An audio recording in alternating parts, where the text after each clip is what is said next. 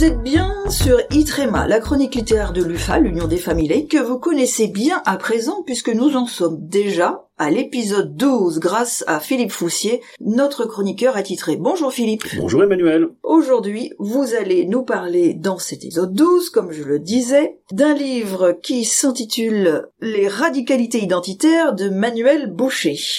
Oui, Manuel Boucher est sociologue à l'université de Perpignan. Euh, c'est un spécialiste des questions urbaines et des discriminations euh, qui a euh, déjà rédigé, qui a à son actif euh, une bonne dizaine d'ouvrages, si ce n'est pas plus. Dans celui-ci, il a rassemblé une douzaine de spécialistes en sciences sociales pour examiner l'état de la démocratie face à la radicalisation islamiste, indigéniste et nationaliste.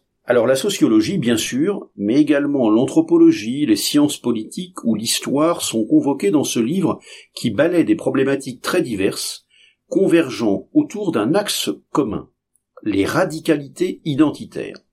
Ce volume rassemble parmi les meilleurs spécialistes des problématiques posées, comme Nicolas Lebourg ou Yvan Gasto sur l'extrême droite, ou Nedjib Sidi Moussa sur le tiers-mondisme et les courants décoloniaux. Stimulante approche en effet qui souligne comment les mobilisations ethno-différentialistes font se rejoindre dans une même passion identitaire des idéologies situées aux deux extrêmes de l'échiquier politique.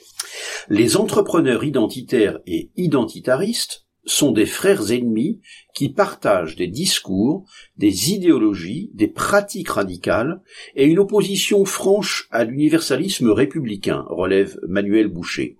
Et les analyses proposées ici fourmillent d'informations indispensables à la compréhension de ces galaxies obsédées par la race qui peuvent légitimement sembler opaques aux profanes. On lira ainsi avec intérêt le chapitre qu'Yvan Gasto consacre aux identitaires d'extrême droite. Voici ce qu'il dit. Si certains polissent leur discours au fil du temps, d'autres restent bel et bien mobilisés, véritables radicalisés, hostiles à toute concession au métissage qu'ils abordent au sein des sociétés françaises et européennes.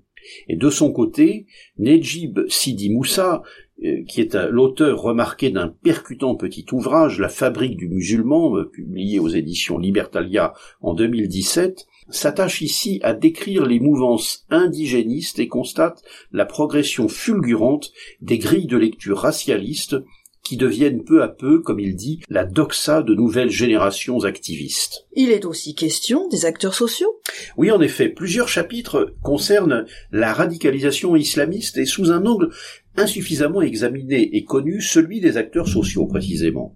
Le recours à des auteurs dont on perçoit qu'ils ont approché le terrain et passent seulement pratiquer la sociologie dans leur bureau permet de mieux appréhender les problématiques comme celles auxquelles sont confrontés la protection judiciaire de la jeunesse, les politiques municipales de prévention ou les travailleurs sociaux. Le chapitre que le sociologue Hervé Marchal consacre par exemple aux acteurs sociaux ambivalents et diversement engagés, comme il le dit, est particulièrement riche d'enseignements. Il y souligne combien l'approche du traitement de la radicalisation est souvent empirique, traversée par des postures euh, souvent très divergentes, qu'il a classées en quatre catégories distanciée et prudente, opportuniste et identitaire, morale et compassionnelle, experte et efficace. Un constat pas nécessairement rassurant quant à la réussite de l'entreprise de déradicalisation. Sur toutes ces questions, on trouvera dans ce livre une matière abondante, en tout cas, pour réfléchir aux enjeux de cohésion sociale dans une société confrontée de manière croissante à ces radicalités au visage multiples. Voilà pour ce livre collectif, donc dirigé par Manuel Boucher, Radicalités identitaires, la démocratie face à la radicalisation islamiste, indigéniste et nationaliste, paru aux éditions L'Armatan, 404 pages, 37 euros. Itrema est à présent terminé. Merci Philippe. Je vous retrouve la semaine prochaine pour un nouvel épisode. À la semaine prochaine, Emmanuel. À bientôt. À bientôt.